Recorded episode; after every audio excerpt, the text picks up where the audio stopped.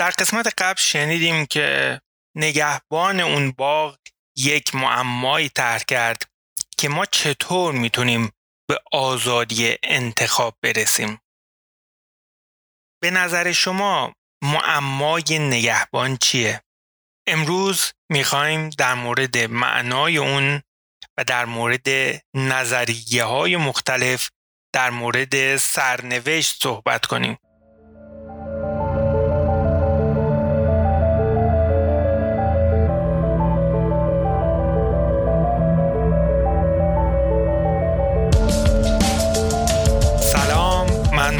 جواد محبی هستم و این قسمت سوم از پادکست تکنولوژی تغییر واقعیت یا ترانسرفینگ واقعیت که در دیماه سال 99 خدمت شما ارائه میشه.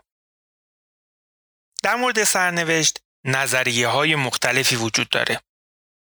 ادهی میگن که سرنوشت از قبل تعیین شده است، مقدر شده است. مهم نیست چقدر تلاش کنی. چون نمی‌تونی از تقدیر خودت فرار کنی هرچند که این تفسیر از دنیا خیلی ناامید کننده است که امیدی برای رشد و پیشرفت وجود نداره اما خیلی ها هستن که این تفسیر از دنیا رو دوست دارن چون بهشون یه نوع رضایت میده. تو این روش آینده قابل پیش بینیه قرار نیست ما خودمون رو با نااطمینانی ها بترسونیم. از طرف دیگه ناتوانی در فرار از سرنوشت حس نارضایتی و یک اعتراض درونی ایجاد می‌کنه. انسان حس می‌کنه که بهش خیانت شده یا فکر می‌کنه که بدشانسه یا فکر می‌کنه که توی یک جبر جغرافیایی گیر کرده. شروع به شکایت می‌کنه که چرا دنیا سرشار از ناعدالتیه. یکی تو نعمت وره و یکی دیگه محتاج نون شبه. یکی دست به هر چیزی می‌زنه طلا میشه. دیگری از صبح تا شب باید بدوه ولی باز هم به جایی نمی‌رسه. یکی زیبا باهوش یا قوی آفریده شده. و دیگری حیران از اینکه چه گناهی مرتکب شده که تمام عمرش شهروند درجه دو بوده چرا اینقدر ناعدالتی وجود داره؟ چرا زندگی با ابعاد بینهایتش محدودیت شدیدی و روی زندگی خیلی از افراد اعمال کرده؟ گناه اون انسانهای بد اقبال چیه؟ انسانی که درمانده از این ناعدالتی باشه عصبانی میشه به دنبال اینه که یه توضیحی برای شرایط زندگی خودش پیدا کنه. بعد سراغ انوار راه حلا میره. یکی میاد بهش میگه که این ناشی از کارهای بده. کارهای بدی که تو انجام دادی. تو داری تاوان گناهایی رو پس میدی که تو زندگی قبلیت مرتکب شدی. انگار که مثلا خدا کاری بهتر از سرپرستی بچه های یتیم خودش نداره. انگار که با وجود قدرت بینهایت او از پس سرپرستی فرزندان خودش هم بر نمیاد. مثلا توی تناسخ به جای مجازات گناهکارا تو این دنیا به دلیل نامعلوم مجازات اونها به یک دنیای دیگه موکول میشه. و فردی که گناه کرده به حیوان تبدیل میشه. یکی هم ممکنه شگفت زده بشه که چرا فردی رو باید به دلیل گناهی که یادش نمیاد مجازات کنیم. البته خب شرح دیگری هم بر دنیا وجود داره.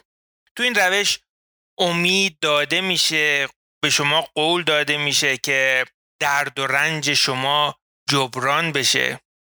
ولی باز هم پاداش شما توی یه جای دیگه یعنی توی بهشت یا یک زندگی دیگه داده میشه.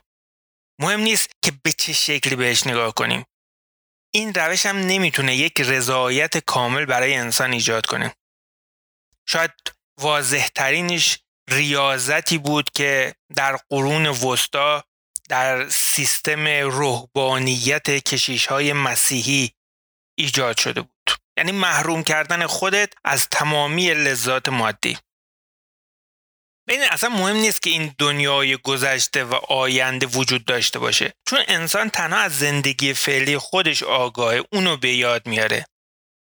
ببینید من در پرانتز بگم که اینجا تمرکز نویسنده روی دنیای مادیه. دنیایی که با تولد ما شروع میشه با مرگ تموم میشه. این موضوع ارتباطی با نامیرایی روح و زندگی ابدی و وجود یک دنیای دیگه نداره.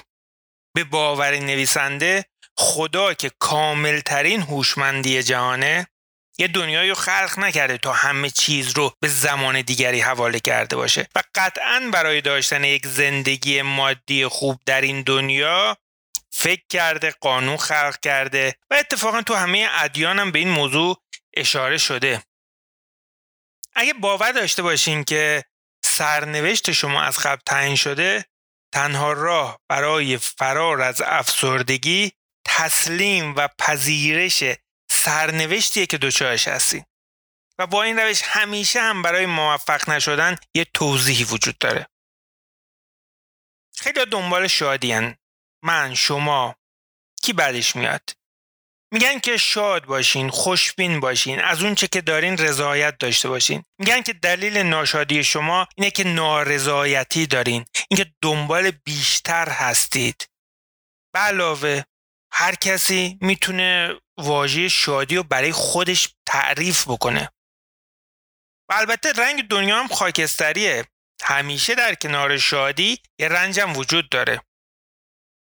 سوال اینجا اینه که آیا واقعا هیچ حقی برای بیشتر خواستن از زندگی نداریم؟ ببینید تفسیر خود من یعنی محبی نه نویسنده کتاب از رضایت و تسلیم شرایط شدن اینه که تمرکز من روی شکرگزاری از تمام مواهبی باشه که دارم ضمن اینکه جاه طلبم و بیشتر می‌خوام. اما یه عده‌ای هستن تسلیم منفعلن. یعنی از عمق دل از زندگی ناراضیان اما به زبون خدا رو شکر می‌کنن. خب حالا ما چرا زمانی که شاد نیستیم باید به زور خودمون رو خوشحال نشون بدیم؟ این کار همون قدر ناممکنه که خودتون رو مجبور به عاشق شدن کنید.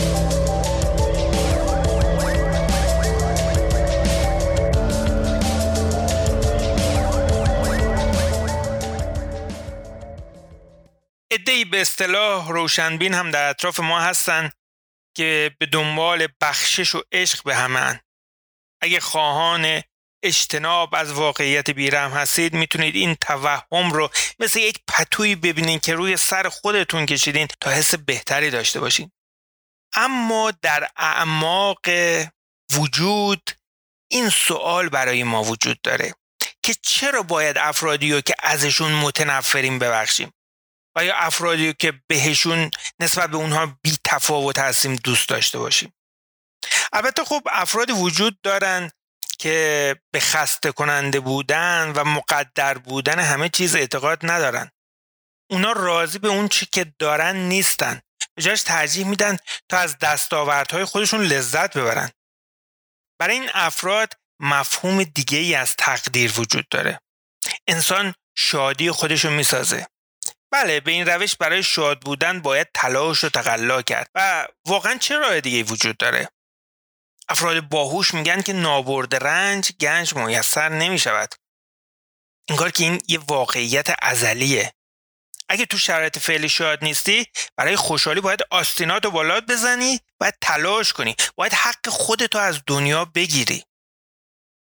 داستانهای تاریخ هم سرشار از قهرمانهایی که خودشون رو فدا کردن و شب و روز جنگیدن و بر موانع بزرگ چیره شدن.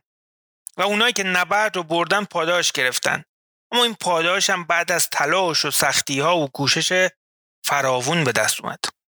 اما این تمام داستان نیست. میلیون ها نفر مبارزه می‌کنن اما تعداد کمی از اونها موفق میشن. و ما فقط داستان های اون برنده ها رو میشنویم. میشه تمام عمر رو صرف تلاش و عرق ریختن کرد و در نهایت به هیچ جا نرسید.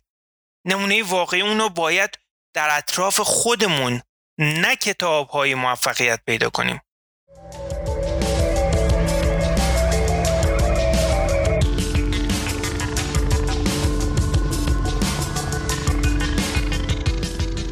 حتما این پرسین که چرا این زندگی اینقدر بیرحمه؟ جنگیدن با دنیا و گرفتن حق خودمون از شادی واقعا یه نبرد سنگینه. و اگرم دنیا حق ما رو نداد چاره جز جنگیدن با خودمون نداریم. اگه فقیریم اگه بیماریم زشتیم اگه غمگینیم تقصیر خودمونه. به همون میگن که شما معایب زیادی داری. باید تغییر کنی. و از زمان تولد همه انسان ها با این واقعیت روبرو میشن که عیب و نقص های زیادی دارن و چاره ای جز تلاش برای رفع اونا ندارن. البته اگر خواهان رسیدن به شادی هستید. و این یک تصویر نامید کننده است اینطور نیست؟ با این فرضیه اگه یه فردی به اندازه کافی خوششانس نباشه تا توی خانواده شاد و ثروتمند به دنیا بیاد یک زندگی پر از تقلا و جون کندن بیپایان در انتظارشه. سوال اینجا اینه که آیا واقعا زندگی اینقدر ناامیدانه است و نوری در اون دیده نمیشه؟ البته برای هر دردی یه چاره وجود داره. رای ساده که توی یک فضای دیگه رقم می‌خوره. سرنوشت در مدل ترانسرفینگ بر اساس دیدگاه کاملا متفاوتی به دنیا است. سرتون تکون ندین لطفا. فریاد نزنید که اینم یه یاوه گویی هایی مثل مدل های بالا است. حتما موافقیم که تمام تئوری های موجود در مورد سرنوشت بر اساس یه نوع از جهان بینیه که بر پایه یه سری فرضیات که خیلی هاشم قابل اثبات نیستن بیان شده. مثلا مادیگرایی بر این اساسه که اول ماده بوده بعد آگاهی به وجود اومده. در صورتی که ایدئالیسم یه نظر متضادی داره. با این وجود هیچ کدوم از این دو فرضیه رو نمیشه اثبات کرد. هر دو مکتبم یه مدلی از دنیا ارائه دادن و اساس اونم طرفدارای پراپا قرصی برای خودشون پیدا کردن. و هر دو هم می‌تونن تا با راه و رسم خودشون یه شرحی بر دنیا بدن. هم از منظر فلسفی هم علمی و حتی مذهبی. و هر دو هم به شکل همزمان هم درستن هم غلط. ما هیچ وقت نمی‌تونیم حقیقت رو کلمه مطلق حقیقت رو تعریف کنیم. چون مفاهیم و مدل های ما نسبی هن. در این مورد همون داستان معروف مولانا در مورد لمس بدن فیل در اتاق تاریک نمونه خیلی خوبیه. هر کسی بر اساس ادراک خودش از دنیا و عینکی که با اون دنیا رو نگاه می‌کنه نتیجه متفاوتی از کل این فیل یا این دنیا می‌گیره. بنابراین ادعای این که دیدگاه من از دیدگاه تو درست تره بیمعنیه. مهم اینه که به شکلی به دنیا نگاه بکنیم که برای ما کارایی لازم رو داشته باشه.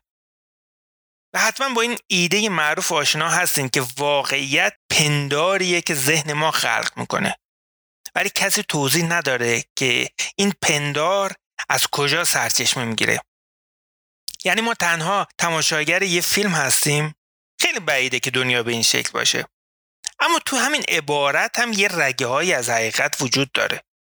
با این وجود انسان ذهن انسان پیوسته به دنبال حل ابهاماته. ما می‌خوایم تقسیم یه نظریه به ذرات کوچکتر و تبدیل اون به نظریه های دیگر رو انجام بدیم. خب برای این اساس دانشمندا قرنهاست که این کار انجام میدن. اما بعد از هر تلاشی برای کشف و تفسیر حقیقت یه واقعیت اون وسط باقی میمونه که هر نظریه چیزی نیست به جز قطعه جدا افتاده از اون حقیقت بینهایت وجهی.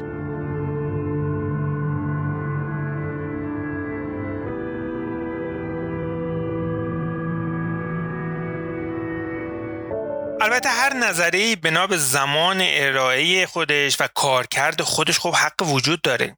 هر دیدگاهی به زندگی به همین شکل کار می‌کنه. اگه شما تصمیم بگیرین که سرنوشت چیزیه که از قبل تعیین شده چیزیه که شما نمی‌تونین تغییرش بدین خب زندگی برای شما به همین شکله.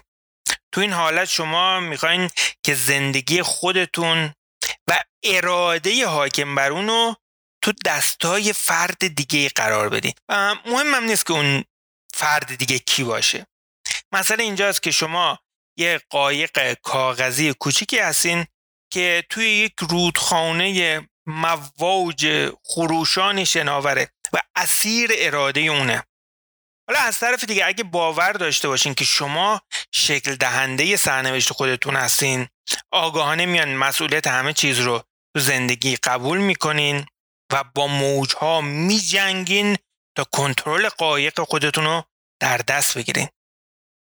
یادتون باشه که انتخاب شما همیشه به واقعیت تبدیل میشه. هر چیز رو که انتخاب کنین به دست میارین. هر جهان بینی که قبول بکنین همون درسته. ممکنه که دیگران با شما مخالف باشن. اما به همین دلیل حرف اونا هم درسته و بر اساس جهان بینی اونا هم برحقن در واقع اگر هر پدیده ای رو در واقعیت به عنوان یک نقطه مرجع در نظر بگیریم می‌تونیم تا موضوع کاملا جدیدی از علم رو خلق کنیم. زمینه که هیچ تناقضی در اون خودش نداره و به شکل موفقیت آمیزی یکی از وجوه واقعیت رو بازنمایی می‌کنه. برای خلق یک سیستم کاملا جدید شبیه یک زمینه علمی فقط لازمه تا چند تا واقعیت رو درون اون سیستم انتخاب کنیم که حتی لازم نیست اونا رو کاملا درک بکنیم. خیلی گیج کننده به نظر می‌رسه نه؟ خب فیزیک کوانتوم دقیقا همینطوریه. فیزیک کوانتوم بر اساس حقایقی غیرقابل اثبات بنا شده که به اونها مبنا یا پاستولیت گفته میشه. منظور از مبنا یه عبارت یا فرضیه که درست گرفته شده تا مبنای استدلال های بعدی باشه. این موضوع می‌تونه توی یک زمینه علمی مانند فیزیک کوانتوم بگرفت. به کار گرفته بشه یا مبنای مطالعات اجتماعی باشه یا سیاسی یا روانشناسی فردی یا جامعه شناسی. این فرضیات قابل اثبات نیستن. تو فیزیک کوانتوم یه شیء بسیار کوچیک شیء مایکرو در برخی از اوقات رفتاری مثل ذره داره برخی از اوقات رفتاری مثل موج داره که شما هم حتما اینو شنیدین. دانشمندان نمی‌تونن این ابهام و دوگانگی رو تفسیر کنن. بنابراین اونو به عنوان چیزی که هست در نظر می‌گیرن. تقریبا میشه این فرضیه رو با یه فردی که در اتاق تاریک و اون فیل قرار گرفته مقایسه کرد که یه روز فیل رو مثل ستون یه روز هم مثل طناب می‌بینه. اگه زمانی که یک مایکروشی یا micro thing بررسی میشه اونو مثل یک ذره در نظر بگیریم می‌تونیم مدل اتمی که اولین بار توسط فیزیکدان مشهور نیلز بور ارائه شد قبول کنیم. تو این مدل الکترون ها اطراف هسته مثل چرخش سیارها به دور خورشید میچرخن. از طرف دیگه اگه ما این میکرو، مایکروشی رو به عنوان موج در نظر بگیریم اتم شبیه به یک لکه محو و ابری میشه. هر دو مدل درستن و بازتاب دهنده اشکال متفاوت و جداگانه از عینیت واقعیتن. به این معنی که واقعیت می‌تونه به هر کدوم از این دو شکل در بیاد. نکته ظریف اینطوری اینه که انتخاب فرد منجر به نتیجه میشه. بنابراین هر نمودی از واقعیت می‌تونه یک نقطه مرجع باشه و یک سیستم علمی رو خلق کنه و حتما جایی هم تو این دنیا برای خودش پیدا می‌کنه. انسان از اول به دنبال حقیقت بوده یا به بیان بهتر به دنبال درک طبیعت اطراف خودش بوده. و قسمت عمده دانش و علم برای شرح و توضیح پدیدهای طبیعی بوده که ایجاد شده. این موضوع در طی سالها منجر به ایجاد شاخه بسیار زیادی در علم شده. و جالب اینجا است که خیلی از این شاخه تفسیر متضادی از دنیا دارند خب ما می‌دونیم که دنیا به شکل طبیعی یک وجود کامله اما منظرهای متفاوتی داره. زمانی که افراد به سختی تلاش می‌کنن تا یه بعد اون رو شرح بدن بعد دیگه ای از اون وارد داستان میشه که با مورد قبلیش تضاد داره. و دانشمندا سعی می‌کنن تا نمودهای متفاوت رو با هم یکی کنن و این تضادها رو از بین ببرن که البته کار خیلی سختیه. ولی تنها یه حقیقت در دنیا وجود داره که شکی در مورد اون نیست. حقیقتی که می‌تونه تمام شاخه های متفاوت علوم رو یکی کنه. و تنوع این متغیرها تنوع این متغیرها کیفیت بنیادی و اولیه دنیای ما رو تشکیل میده. ببینید طرفدار فلسفه های مختلف میان تلاش می‌کنن تا نمودهای مختلف دنیا رو تعبیر کنن. از این واقعیت اون طرفدارا از این واقعیت که دنیا متغیرهای خیلی زیادی داره گریزانن. و خب از این حقیقت چه چیزی رو ما می‌تونیم استخراج کنیم؟ اینکه کسرت نقطه شروع داستانه. هر مبنایی در هر شاخه از علم نسبت به این حقیقت یه موضوع دست دوم حساب میشه. و اگرچه هیچ کسی هم نمی‌تونه روی این مبنا اثر بگذاره به این دلیل که هیچ اطلاعاتی در موردش نداره. اما صبر کنید. این کار شدنیه. این نقطه شامل خارق العاده ترین اطلاعاته. ما قراره تا این کسرت متغیرها رو به عنوان نقطه شروع خودمون در نظر بگیریم تا بتونیم معمای نگهبان رو حل کنیم. به بیان دیگه ادعای من اینه که واقعیت می‌تونه در بی نهایت شکل نمود پیدا کنه. برخلاف ظاهر این ادعا به زودی متوجه میشین که این موضوع جالبترین و غیر منتظر ترین دانشیه که تا حالا باهاش روبرو شدین. و اجازه بدین با این موضوع شروع کنیم. که تمام اشکالی که قرار واقعیت در قالب اونها نمود پیدا کنه باید دارای یک ریشه و منبع باشن. جایی که تمام این احتمالات در اونجا وجود داره.